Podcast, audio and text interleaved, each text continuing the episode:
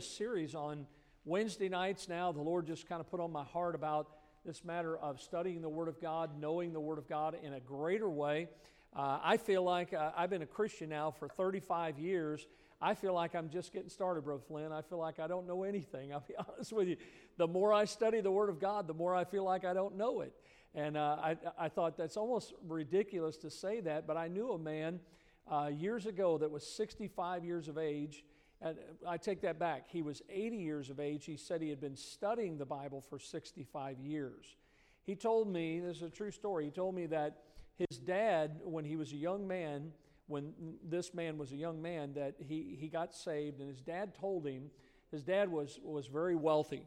His dad told him, he said, Look, he said, son, I'm going to make a deal with you. He said, If you promise me that you will spend the rest of your life every day, the rest of your life studying the Bible, you'll never have to work a day in your life. That's what he told him. And he took his dad up on that. He had never worked a day in his life.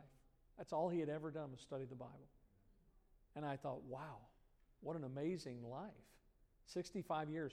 It, it, the man had used, he had uh, different mnemonic tools, uh, different ways to memorize things. And so, like, he would, he would take, he, if you ask him a question and you were talking about something in the Bible, has anybody ever asked you something and, and you, you know the answer, but you don't know where it's at in the Bible? Is that, is that ever, that happens to me all the time. Yeah, it happens to me all the time. And it's, that's called being location conscious. I mean, it's, it's a wonderful thing when you're able to turn somewhere and show them because the Word of God is the power of God. And, and this man, you can ask this man any question about something in the Bible, and he can immediately turn anywhere. He knows the Bible that well. And he sat there, one of the most humble men I've ever met in my life. And he sat there, and I heard him.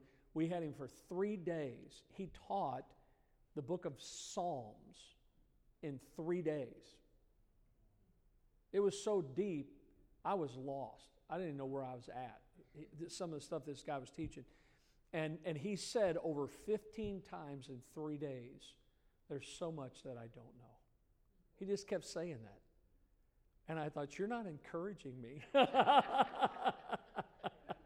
so tonight, I want to continue talking. We're kind of laying the groundwork. I don't know how long we'll be in this, but uh, to me, the, you could study the Bible like he studied 65 years. You can study the Bible the rest of your life, you know.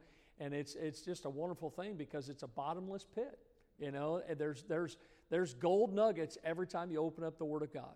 And so we're, we're talking about Bible doctrine. So tonight, uh, we're going to kind of launch off where we were last week, talking about Bible doctrine. And I'm going to cover from this standpoint. And, and, you know, anything I do, anything I've done to this point, you know, if, if you know anything about Bible doctrine, the Word of God, I'm just scratching the surface. Uh, I hope that some of this just does what it's done for me, is it just it just causes you to have a greater hunger, a greater desire to get in the Word of God yourself. And uh, that, that is something that I want for my life, and, and I've enjoyed studying. So last week we talked about, here by way of introduction, we talked about the revelation of the Word of God. All right? Now, if you were here last week, we talked about what, what is revelation. Notice the definition here revelation is the unveiling of truth that was not given before. So when you think about revelation, remember we talked about who was the, who was the individual God used the first five books of the Old Testament was Moses. So Moses wrote those five books, and of course, Moses wasn't there on the days of creation. And yet, how did he know what to write? God revealed that, God unveiled that to him. That's revelation. Now, tonight, we're going to take another step because we're moving not necessarily away from, but along with revelation, write it down, is the inspiration of God's Word.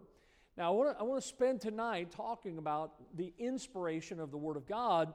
It's so very important we understand it. And here's a simple definition Inspiration is the recording of God's truth for man. The recording of God's truth for man. So tonight, if you have a Bible in your hand or one laying on your lap, you have a copy of God's Word. Aren't you glad that you're privileged to have a copy of God's Word tonight? Uh, I think Na- around here somewhere. Maybe she's out in the foyer or in the nursery. I saw her somewhere here tonight. Nazarel's father's in prison down in Nicaragua. And I was told by somebody about two, three weeks ago, he has one page of the Bible. That's all he has. Can you imagine how dear, whatever that portion of Scripture is that he has, how dear that portion of Scripture? I guarantee you he probably has it memorized. He, it's probably something that he'll never forget. Because I believe all my heart he's going to get delivered from that prison just like Peter was in the book of Acts. But here's the thing is, is that when you think about inspiration, you're talking about the recording of God's truth to man. Inspiration is it literally means God breathed or God spirited. The, the word that there that God gave in the original text was the word theopneustos. Okay, so look here.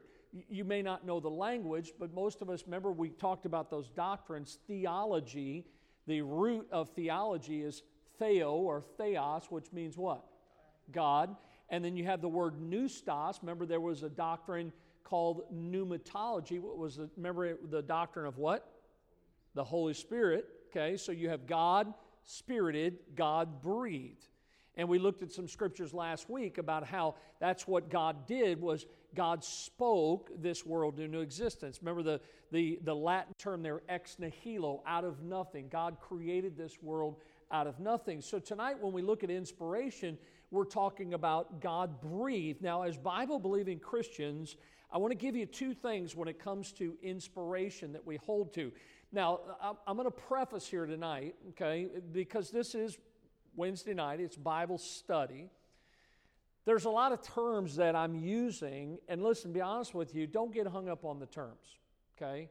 It's not about the terms, it's about understanding the, the, the miraculous uh, work that God did that we have in the Word of God. Okay, now a lot of times people think, because look, I have never really used outside of church or with other Christians, I, I haven't walked around using the word theopneustos. I, there's been very few times I've ever used the word inspiration. But I have explained to people how we have God's Word. You understand what I'm saying?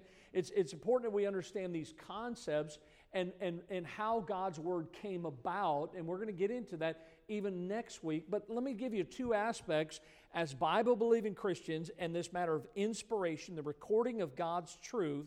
Two things we hold to. Write the first one down. We, we, we hold to what is called verbal inspiration. Okay, verbal inspiration. Now, to understand that, when you look at the word verbal, okay, verbal inspiration, it means that God gave the very words to the writers and not merely the thoughts or the feelings behind it, okay? Now, you have to understand that, listen, if God didn't give them the words, then the book in your lap or the book in your hand would not be a book of God's words, it would be a book of whose words? Man's words. Okay? Do you get that? So we believe in verbal inspiration. We believe that God gave them the very words. Have you ever heard me? If hopefully you've been paying attention, there are times where I will say to you, as I'm like sharing something that the Apostle Paul wrote in the New Testament, and I will say, uh, Paul wrote this under the inspiration of the Holy Spirit. The reason I say that is because I'm trying to help you as a child of God to understand, even though even though Paul's uh, his personality might have come through the writings, okay? You can't, you can't separate the person because Paul was the one that God used. Think about this what profession was Luke? He was a doctor. Doctors are very educated people, okay? So when you think about verbal inspiration, we're talking about God's the one that gave them the words. Okay, we're going to look at this a little bit more tonight, but we believe in verbal inspiration. So we're talking about God gave them the very words, but then write the second word down. We believe in what's called plenary, P L E N A R Y, plenary inspiration. Now, that's probably a word that may be really foreign to many of you, but here's what it means it means that every word of Scripture is fully complete. In other words, every word of Scripture is inspired equally. God's thoughts were fully expressed. In other words, you don't have to add something to the Word of God. God gave His Word, and that's why a lot of times we'll say, Thus saith the Lord. You know, the prophets, they gave God's Word. And listen, it's not up to us to add something to it. God fully expressed it. Now, let me say something to you here. Sometimes when you look in the Bible and you're reading your Bible, if you've been a Christian for any length of time, you understand that when it comes to certain books in the Bible, every book is unique in and of itself, right? Every book is real. I mean, I, I, I, there are, how many of you kind of have a favorite book in the Bible? Like one that's just, it means something to you, maybe because of what's in it, maybe something God's used from that book, and, you, and it might be one that you favor. But watch this when it comes to inspiration, there's no book in the Bible that's more inspired than another book in the Bible. Now, we're on Sunday nights, starting this Sunday night, we're going to start to study the book of Romans. Now, the book of Romans is a huge doctrinal treaty that God gave. I mean, it's powerful, it's meaty. I mean, it, it, it's not for a, a, brain. Look, when somebody gets saved, let me see if you, if you know this one. When somebody is a new creature in Christ, they're a babe in Christ. Have you ever known somebody like that and then you encourage them to start reading their Bible? Where do you normally tell them to start reading? Book of John. See, most of us know that. And the reason for that is because 75% of the book of John, the words are monosyllabic, they're one syllable words. It's a very easy book to get a hold of. And it's, it, by the way, the book of John's a great book, especially for a new believer in Christ. But see, look, I, would, I wouldn't take somebody that just got saved and say, hey, you need to start reading Romans chapter 1. I also would not say to them, you, you need to start reading the book of Galatians, you know, uh, the book of First Corinthians. Now, again, I'm not going to explain. If you've, been, if you've been reading the Bible long enough, you know each one of those books, and there are others. Listen, a lot of the Old Testament books, the book of Leviticus, the book of Numbers, boy, there's a lot of things in there. And if, you really, if, you're not, if you're not growing and, and grown in the Lord, some of that's hard to get a hold of. But listen, do you understand tonight that the book of Romans is no more inspired of God than the book of Genesis? They're equally inspired. Everybody with me tonight?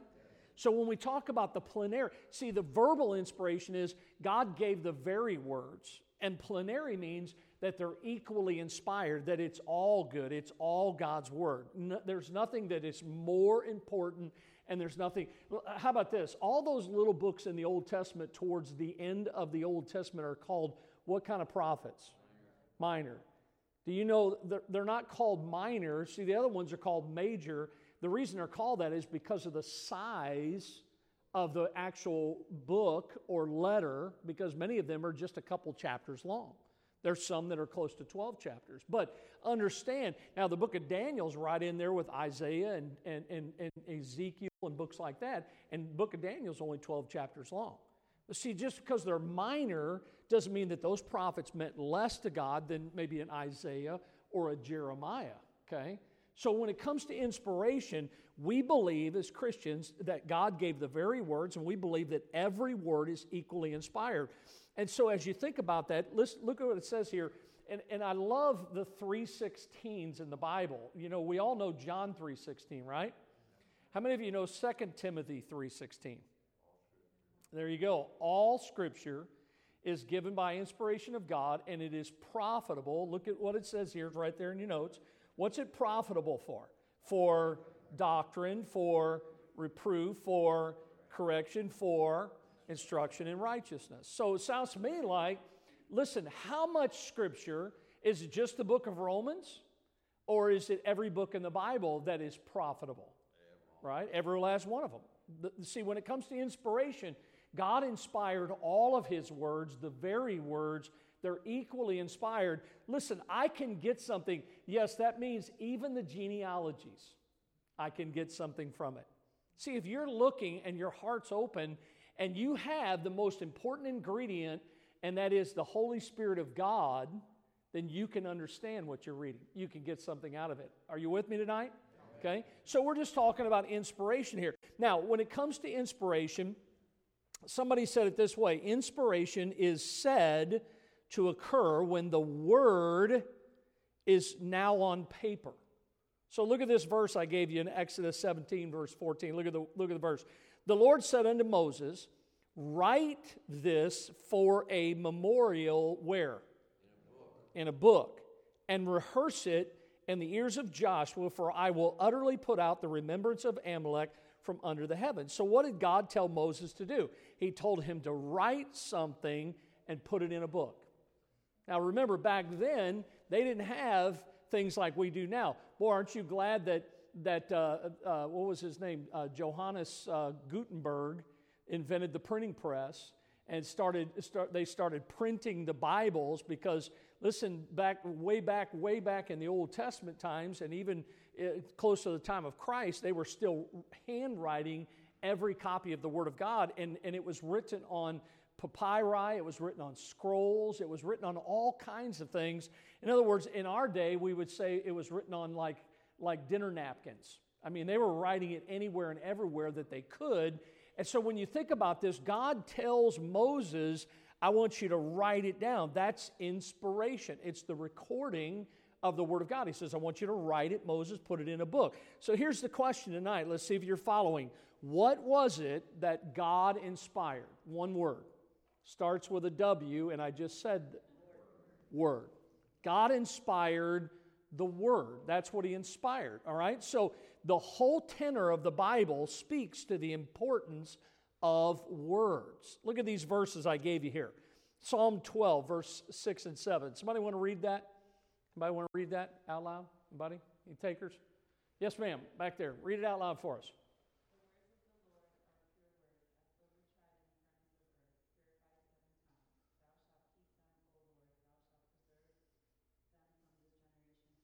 Yeah, so look, look at, she just read, the words of the Lord are pure words. And then notice two other times, thou shalt keep them, the pronouns talking about the words of God.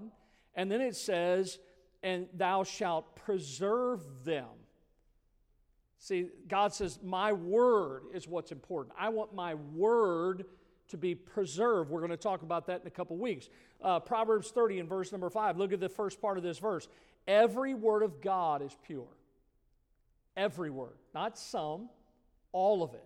Every last bit of it is pure. So when it comes to the word, here, here's a good one.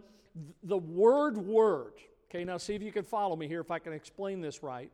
But the word itself became so important that it became a name to describe God's own Son.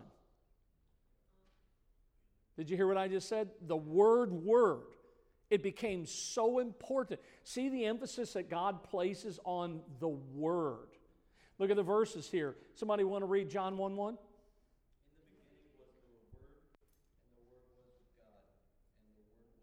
Yeah, so in the beginning was the Word, and the Word was God, and the Word was God. So uh, somebody else started read there, John 1 14.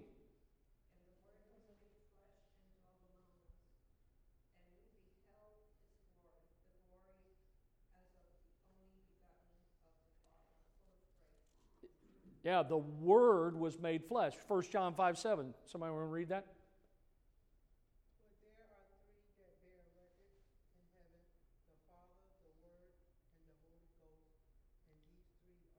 Yeah, there you go. Again, the Word. So when you look at 1 John 5 7, what are you looking at? It's, it, that's the Trinity there, right?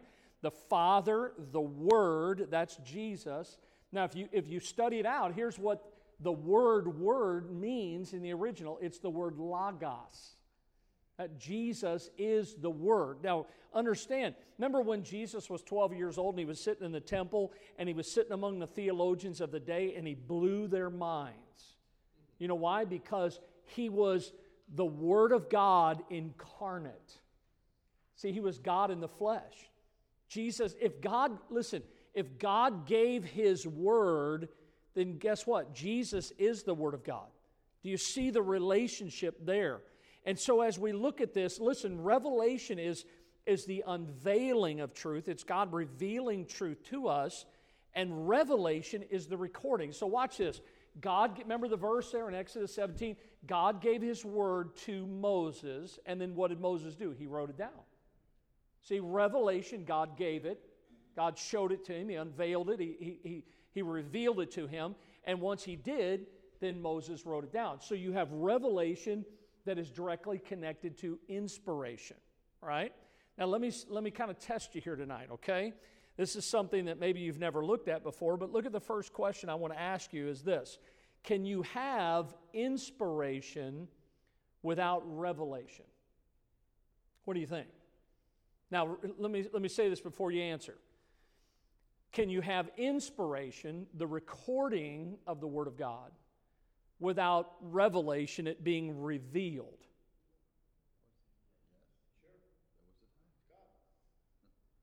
So some of you are saying yes, some of you are saying no, and some of you are going, huh, pastor's trying to trick us.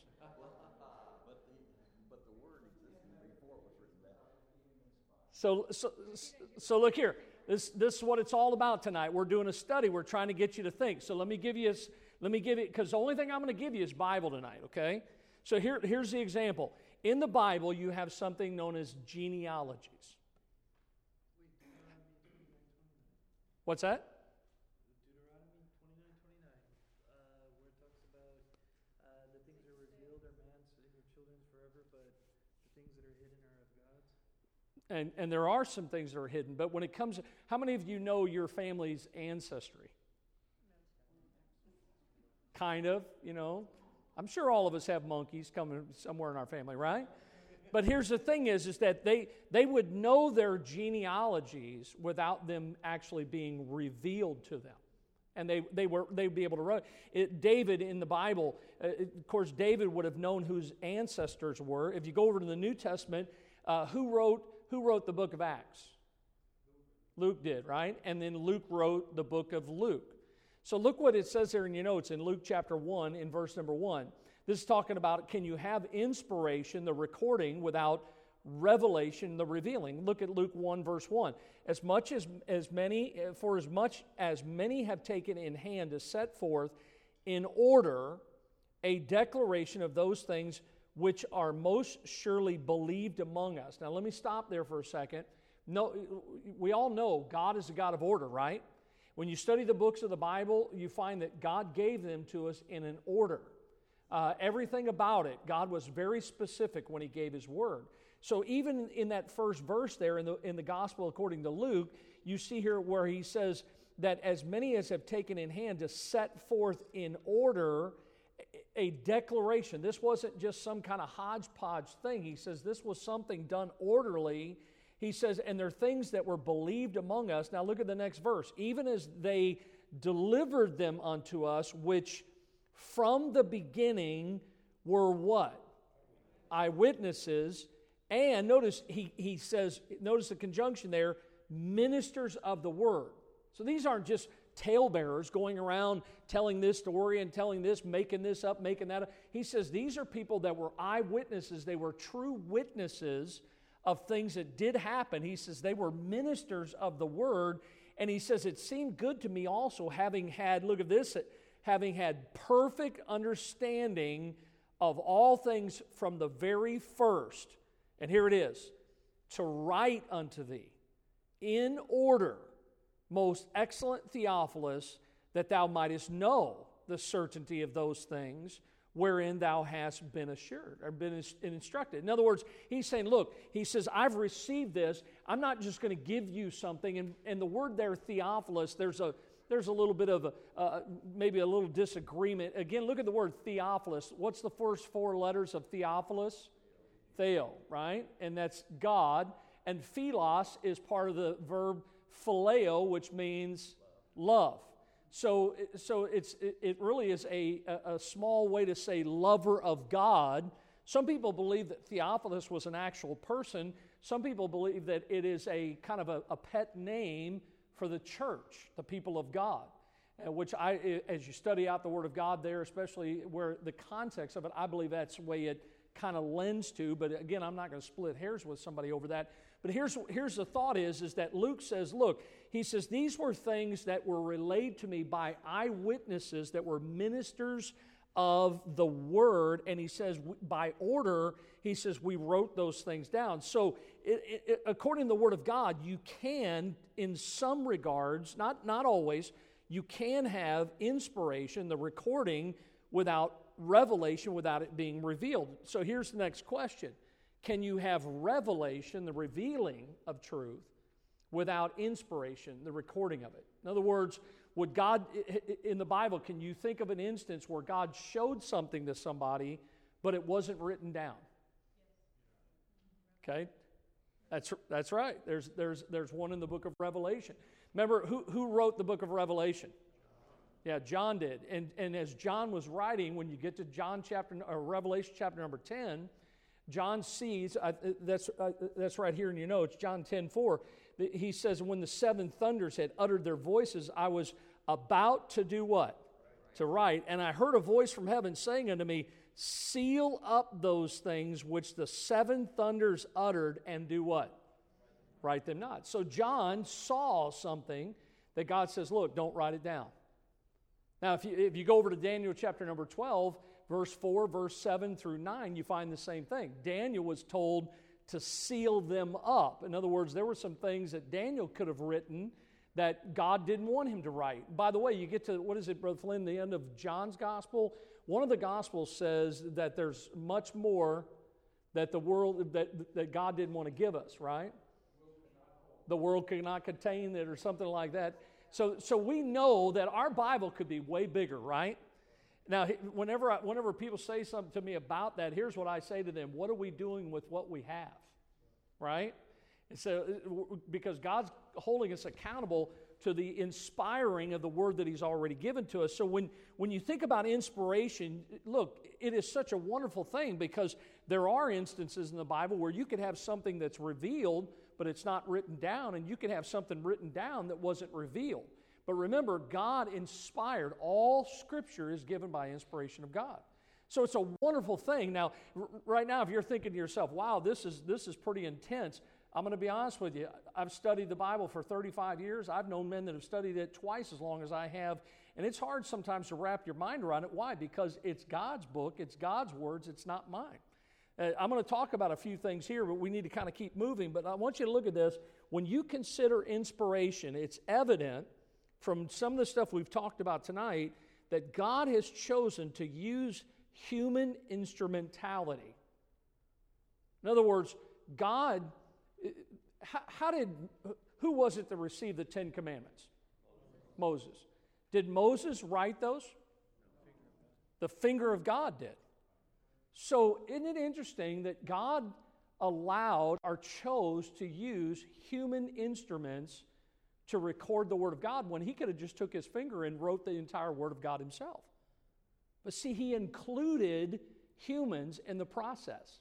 Does that blow your mind like it does mine? Why would God do that? And I think it's it just, it, again, it's another thing that makes the Bible unique. And I want you to see this tonight. Look at 1 Peter 1, uh, 2 Peter 1 21. This is a verse that, listen, you've got, to, you've got to get a hold of this verse. I shared it last week. The prophecy or the word of God came not in old time by the will of who? It's right there in your notes. You see the verse? The prophecy, or maybe I didn't give it to you. 2 Peter 1 21. Sorry, I thought I gave it to you again. It came in old time not by the will of man, but holy men of God spake as they were moved by who? By the Holy Ghost, right? So here's what happened is it's not a book of man, it's inspired. The very words, every word is inspired of God. Now I want to I want to show you the aspect of human, write it down. What is the human element in Scripture? Okay? Let me give you some. We'll roll through these, but I, I think you'll see this. The first one, that when you think of the human element of Scripture, it was written in three different languages. Anybody know what the languages were? There you go. A lot of people get the Hebrew and the Greek. Aramaic was the third language. There's a little bit of Aramaic in Ezra, some in Daniel, and there's a few in a few verses in the New Testament. Why Aramaic? Because that was the language of the common people in the days of Jesus. So a lot of times people don't realize that, but again, You don't have to know those languages to know the Word of God. That's one of the beautiful things about that God's Word has been translated. But God used three different languages. But, he, but think about it what are languages? They're dialects of people, right? Remember on the day of Pentecost, there were 16 different nationalities, and, and, and Peter stood and preached, and they all heard the Word of God in their own language. That's, that's a miraculous thing, folks. Uh, we, we, we now have something, Nazarel helps us. She translates the messages so people who prefer Spanish can hear the message in their language. So when you think about it, God uses three different languages. That's using humans. Look at the next one here. Is it, the Bible was written by at least 40 different men. 40. And it was written over a period of 1500 years the Bible was written and here's what we find is that these 40 or more individuals, they came, they came from diverse backgrounds. Some were priests, some were prophets, some were tax collectors, fishermen, tent makers, shepherds, physicians, on and on and on. There was a diversity there among these, these writers, these different individuals. Write the next one down. When you talk about human uh, elements in Scripture, it reflects different literary styles. So, boy, you talk about a literary masterpiece. That's the Bible. The Bible, why, does it, why do we say it's literary? It contains history, poetry, books of wisdom or proverbs, prophecy, genealogies, the Gospels, parables, narratives, and apocalyptic writings. There are so many literary styles of writing in the Word of God. Look at the next one talking about human instrumentality, it shows human interest. When you look at the Bible, does it not deal with humans' experiences and their emotions? Oh my goodness. Yeah. How about the woman that was taken in the act of adultery? The woman at the well. These were all human, when you look at it, it's human interest. Write the next one down. It utilizes human memory. It, it, what's something in the Bible that when you think of human memory, they, they would remember something? Remember what happened when God destroyed the earth by a flood? What did He give them? A rainbow. So that every time they saw that, they would remember. How about the Passover? Every year when the Passover came.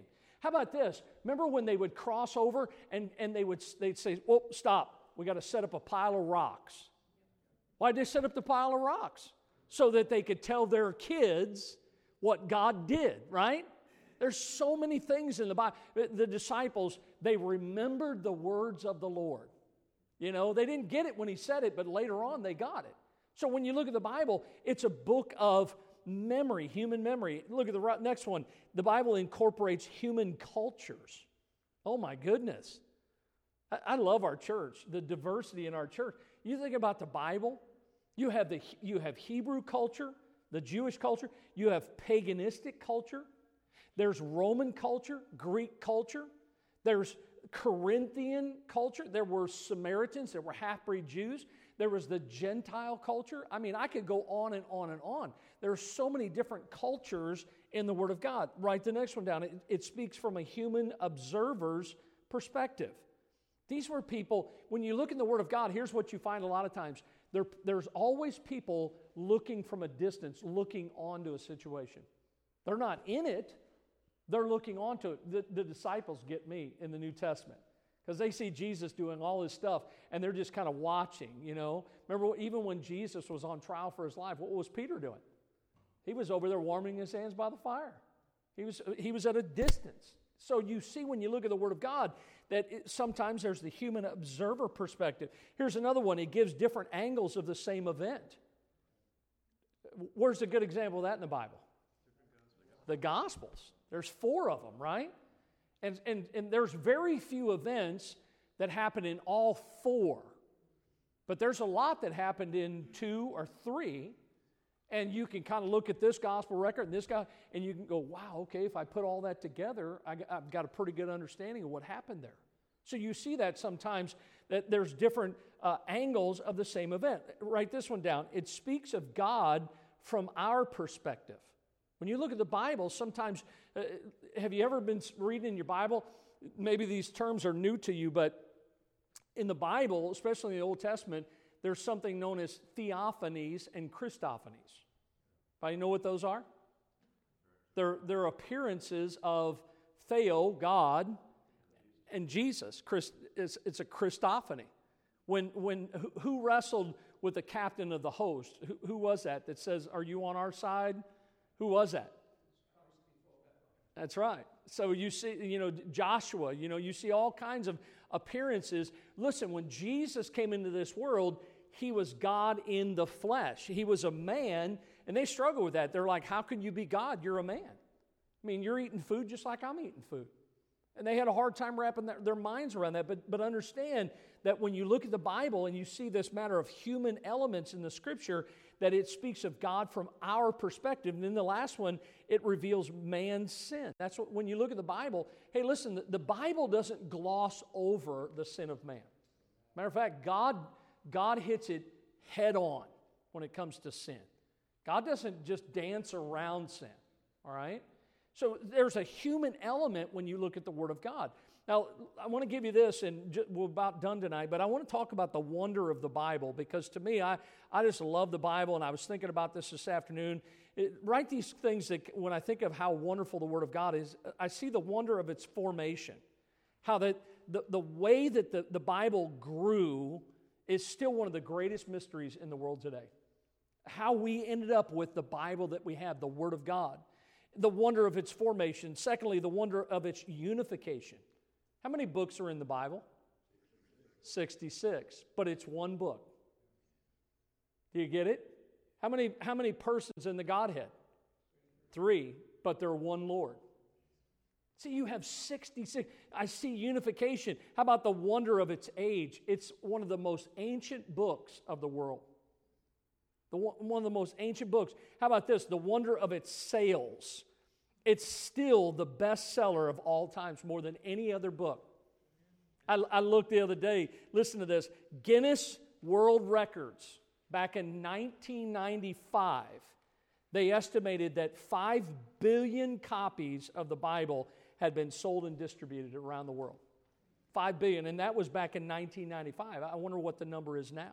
That was Guinness Book of World Records.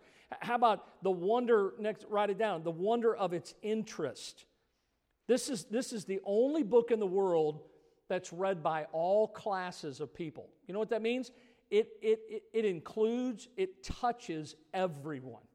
There's no one that doesn't get touched by the Word of God. It affects everybody from every walk of life. And so we see the wonder of its interest. The next one is the wonder of its language. Uh, when you look at the Bible, many of the individuals that, that actually God used to write the Word of God, many of them were uneducated men. But yet it's still considered one of the most literary masterpieces in the world today. And then notice the last one is the wonder of its preservation. You think about the Bible. I, I was thinking of Adolf Hitler. He tried to burn all the Hebrew Bibles. And by the way, Hitler's not the only one. There's a lot of people because it's, it's one of the, the, the tactics of the devil is to get rid of the Word of God. And, and by the way, this world is doing a pretty good job or trying to do a good job of it. And can I tell you that uh, with all their hatred of the Bible, it still exists. You know why? Because God says that my, my word will stand. Uh, listen, they could, tr- they could try to do what they want, but God is going to, to preserve His word to all generations. So, by conclusion, let me give you a couple thoughts to inspiration, the inspiration of God's word. Here's the first one No human mind could conceive of a God so perfect. See, if it was a book of man, there is no way that man could come up with the concept of a God, the God that we have, that is so perfect. It's impossible because uh, even the most brilliant minds in our country and in our world cannot come up with a God like our God. Look at the second observation the condemnation of man, which you find it in the Word of God. The condemnation of man is not an invention of the human mind. Now, you know why? Because here's what man tries to do man tries to glorify himself, man tries to deify himself. He tries to do the exact same thing that Lucifer did. He tries to make himself a God, he tries to put himself on a throne. The last thing in the world that man would do is to condemn himself. That's why you know that the Bible is not a book of man, it's the book of God. Look at another conclusion that I see here is that man would not write about an eternal torment caused by sin. Man wouldn't do that. He wouldn't write about an eternal torment. Look, most man made religions in the world today, here's what they believe. Some of you probably know this from maybe a background you have or friends or family that you know. They believe that when a person dies, that that's it, that it's, that, that it's over. Now, see, that's not what the Bible teaches. Here's an interesting thing that I found today, and I, I think I already knew it, but I wanted to verify. In 2018, Pope Francis, he actually suggested that at death, sinners simply cease to exist. That's the Pope of the Catholic Church. That's right. That's what he said. And here's, here's the rest of his statement while those who are saved enjoy eternal life. So even the Pope himself says that death ends it all. And by the way, uh, the man that just stepped into the, and I'm, I'm not being political tonight, just trying to help you out here tonight.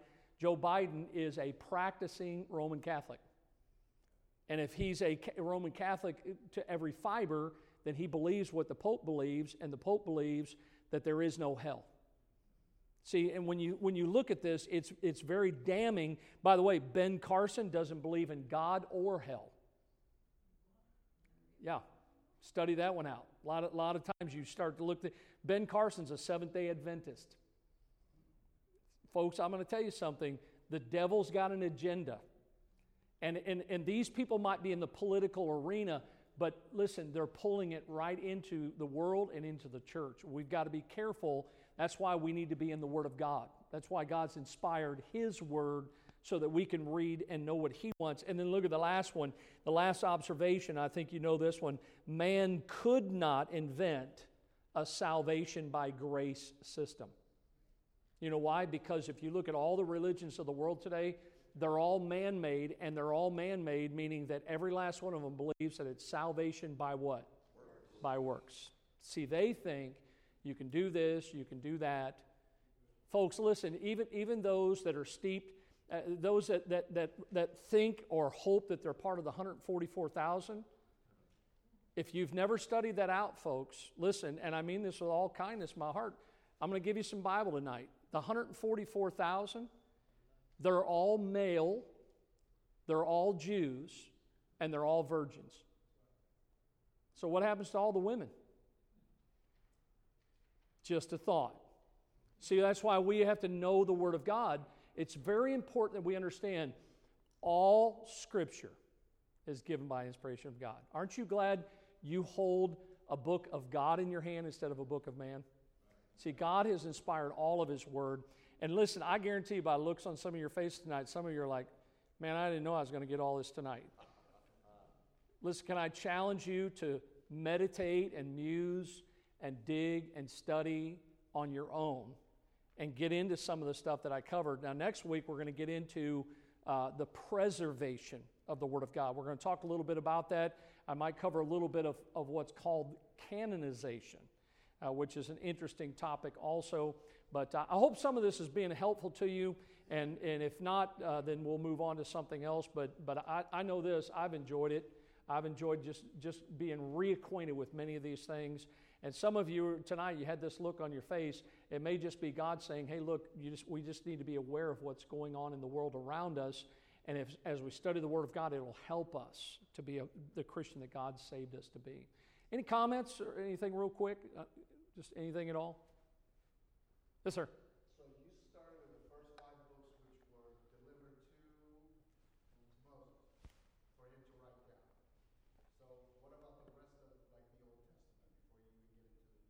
Meaning who, who God used to write them?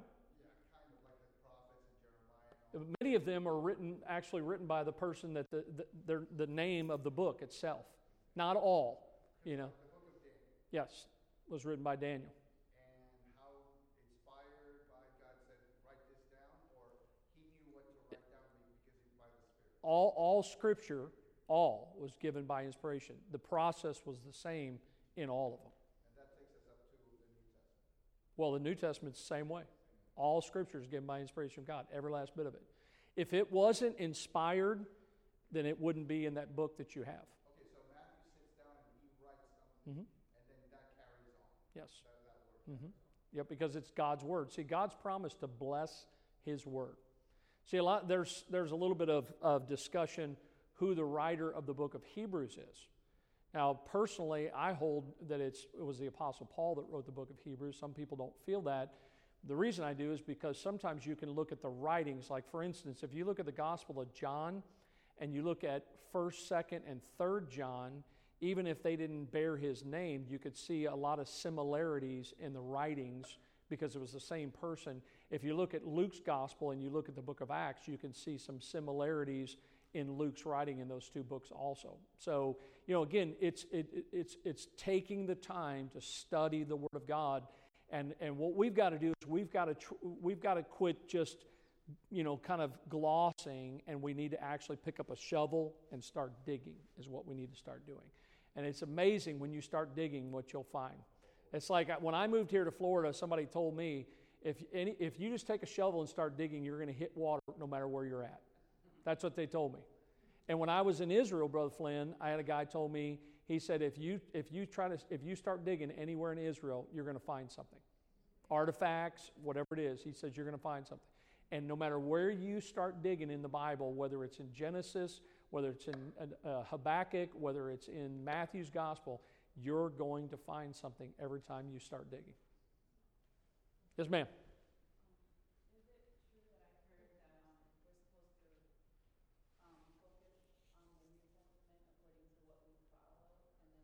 That's a great question.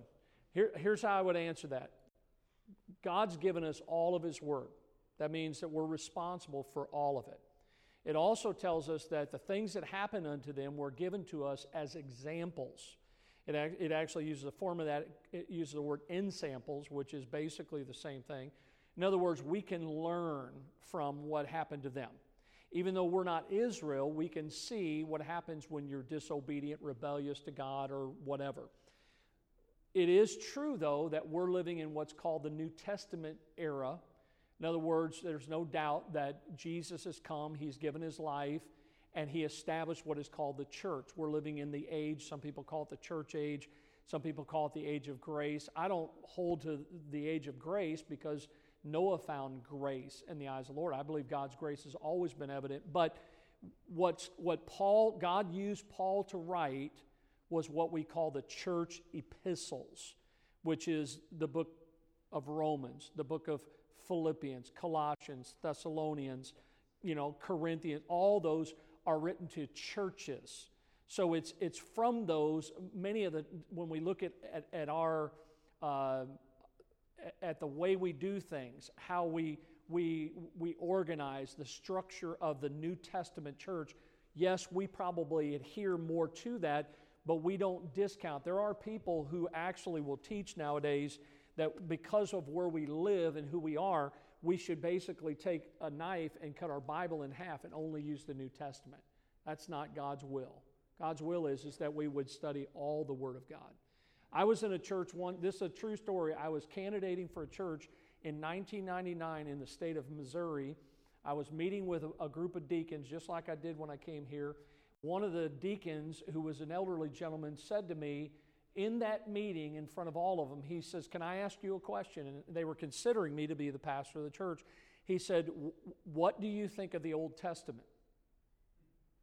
And I, I just looked at him. I was like, It's the Bible? I mean, I, I, didn't, I didn't know what to say to him. I said, It's the Word of God. And then I thought, Okay, I'm going to throw it back on him. I said, What do you think of the Old Testament? And here's what his answer was. He was a deacon in an independent fundamental Baptist church in 1999, not 1899. He said, he said to me, well, he goes, I really don't get much out of it. The Habakkuk was a two two is what racist premise that starts off Romans and everything else. Well, no, so here's what I did, Lynn, was I was kind to him, and the meeting ended. I had no idea if they were interested in me, but I was kind of like, I don't really know, Lord, if this is where you want me to come. But I thought if this is where God's sending me, it's going to be a good fight when I get here. So when I, when I went out, I, I, I sat on the platform. They had some songs, took an offering, and then it was my turn to get up and preach. And I said, Open your Bibles to 2 Samuel, and I preached the fire out of the Old Testament that night. That's what I did.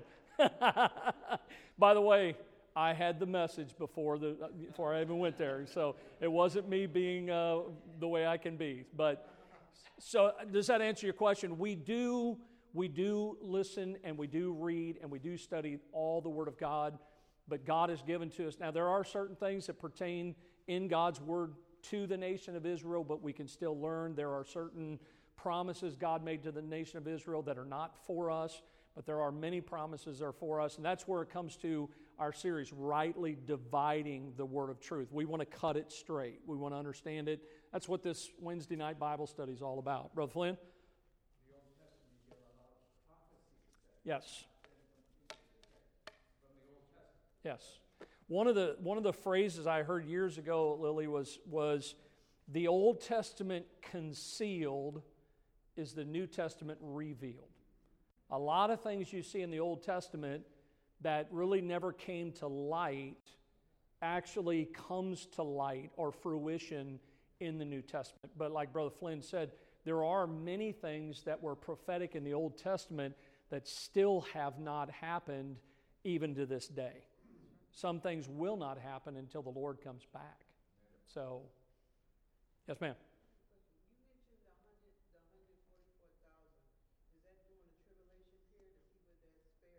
Yes, those are Jews. So God's program, according to Daniel's revelation, the program of God has been suspended with the nation of Israel. Now, God's still saving Jewish people right now during this because the, the gospel is for the Jew and the Gentile, to the Jew first and also to the Greek. But that program, Daniel's 70 weeks, the prophecy of God, 69 of those weeks have already happened. There's one week to go. That one week is when? The time of tribulation. It's a seven year period. That one week, that, seven, that 70th week of Daniel, that's when God's program with the, with the Jews is going to take off again. It's during that time. That's when the 144,000, they're going to be preaching the gospel during that time period. That's when God's going to, to begin his program. That's why the, the Antichrist that makes all this promise of peace, that's why he's going to, to make the abomination of desolation. Listen, if it, was, if, if it wasn't Jews that he was dealing with, then he would have never chosen, according to the Word of God, a pig to desecrate in the temple. And that he knows that that is something that's sacred to the Jewish people. So, do you have your hand up? No, I thought I saw a hand. Brother Flynn?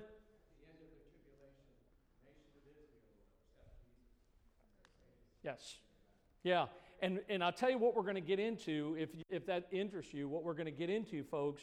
We get into the book of Revelation, uh, book of Romans, and here's what you're going to find. I'm, I'm getting ahead of myself, but on Sunday night, I'm actually going to give an overview of the entire book to set the stage for that, that Sunday night study on the book of Romans. But if you study it out, Romans chapter 1 to Romans chapter 8 is all doctrine. When you get to Romans chapter 9 10, and 11. Those are wonderful chapters in the book of Romans because they deal with Israel in the past, Romans chapter 9, Romans in the present, Romans chapter 10, and Romans uh, chapter 11 deals with the nation of Israel yet future. And he talks about how that they're grafted in. It's a wonderful study, and uh, don't miss that study on the book of Romans. You got your hand up?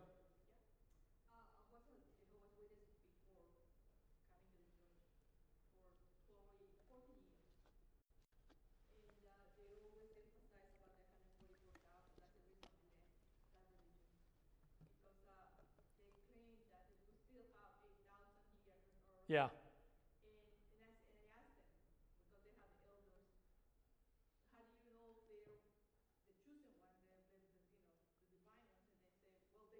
Yes. Well, here's the thing, and again, I, am some of you might have family. I, am not down. I'm, I'm, not. It's not my job to put down. But here's what you have to understand. When did when did we're a part of the Church of the Living God, right? Yes. Right. And so when did we start? Jesus established the church, right? So we began with Christ. Do you know when the Jehovah Witnesses movement started? 1870 by, by Charles Taze Russell. Charles Taze Russell had a copy of the Word of God and he, and he didn't like some of the things he read. Well, do you ever read something in your Bible you don't like? I do. But you know what they did? Charles Taze Russell started having Bible studies. So as a result, a, a Bible study movement started. By the way, this is how most religions start. He had a Bible study and it, it continued to grow, just like Hitler came to power. So Russell basically, a bunch of them got together and they wrote their own Bible translation called the New World Translation. So, hey, listen, if you have a problem with the Word of God, just write your own version. Because then you know what you can do? You can go right around all the problems that you don't like about the Word of God. So, and, that, and that's what they did.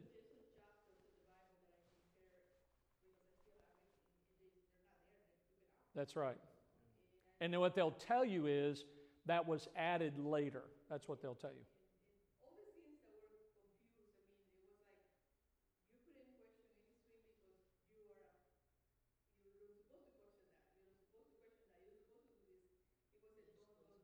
Yeah. Yeah. And, and most of the people that I've talked to that come from that, that background, I, I, I legitimately try to talk to them if they're willing to have open dialogue. I will talk to them as long as they will let me talk to them, and I'll listen to them. Now, again, I don't. A lot of times, I don't like what I'm hearing, but it educates me a little bit more about what they're steeped in and some of the errors and things, and it helps me, hopefully, to be able to help them. And and what I find with most of them is they've been well indoctrinated. But what happens is, is when you, in this way, even a lot of Catholics are, the way I was, is when you finally hear something and in your heart you know that's not right. And when, when, when you find a kink in that armor, then God can use that and the Word of God to just start to chip away. And that's what God did with me as a Catholic, was He helped me to understand. I mean, I'd be troubled today if I was a Catholic and the, and the Pope publicly said that he doesn't believe in a hell. I'd be concerned. Why have church? Right? And they did away with purgatory years ago. You know, so I mean, you know, it's, it's see, look here, that's why I like being a Bible believing Christian because anything that I I may not understand, it's in here. I just need to study it, and God, by His Holy Spirit, will help me to understand what the Word of God says. I'm not here to prove people wrong. I'm here to grow as a Christian. That's what I'm here for. Um, at work, uh, just seen a presentation by a rabbi about cults and threats, intrinsic, extrinsic threats to uh, federal facilities. One of the things that the rabbi brought up was majority of the cults, especially in the United States, uh, are their membership is people that were Christian, and one of the things he was saying in the Smirkish thing is we don't teach.